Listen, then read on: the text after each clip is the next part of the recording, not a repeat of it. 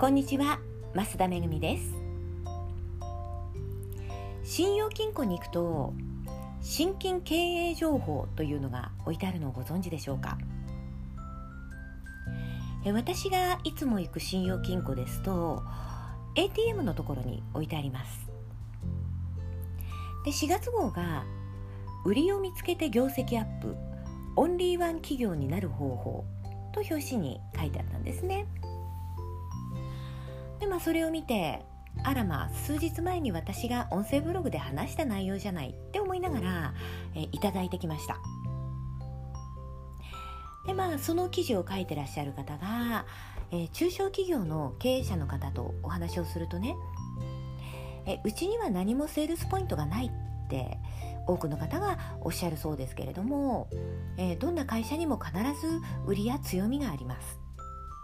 え、自分の会社のことは距離が近すぎて客観的に捉えられない上、えー、常識や固定概念に縛られて真の売りが見えづらくなっているのでしょうと書いてありました。で私は以前からこのブログとかにね書いてきたのが、まあ、電車の広告を見たり、まあ、スーパーで売ってる商品を見てねどんなターゲットに向けて作った商品でその商品の売りは何なのかっていうのを、まあ、考える習慣をつけてみるといいよって、えー、書いたことがあるんですけれどもね。この記事に書いてあったのが面白くてねあのコンビニで、えー、目利き力がを鍛えられると。コンビニに行ったらまず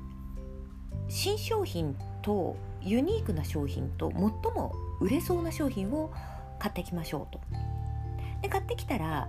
えー、その商品がどんなターゲットを狙っているのかでどんなコンセプトで開発されたのかを予想するそうです。でそれを予想した後に、えー、答え合わせをするんですけれども購入した商品を検索してねその企業のウェブサイトで、え、ニュースリリースをチェックする。そうするとねそこには、え、ターゲットやコンセプトなどを商品について詳しく書いてあるから。でこれを繰り返すことで、え、確実に今どういうものがどういう理由で売れているのかが分かってくるって書いてあってね。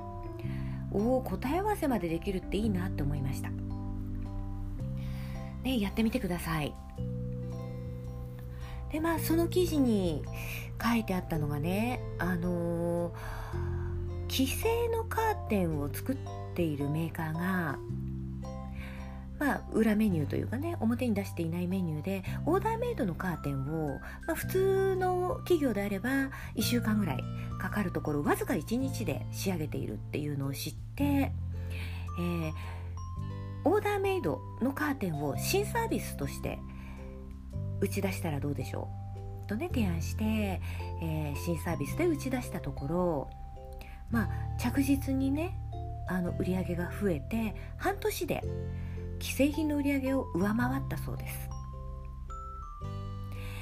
えー、それからねもう一つ書いてあったのがあのレトルト食品の製造販売をしている丸宮食品が、えー、機械がね老築化して、まあ、小ロットの生産しかできなくなったから廃業をしたいんですっていう相談を受けてまあ大きなロットだけじゃなくてねあの小さい小ロットの需要っていうのがあるんじゃないかっていうことでまあそういう少量に対するニーズに対応したところねまあ100個単位から受注できるっていう企業って工場ってないらしいんですね。だいたい最小でも1000それが100個単位から受注できるようにしたおかげで、えー、この丸宮食品がオンリーワン企業になってね V 字回復をしたみたいな話が書いてありました。結構ね私この、えー、新金経営情報って毎月楽しみに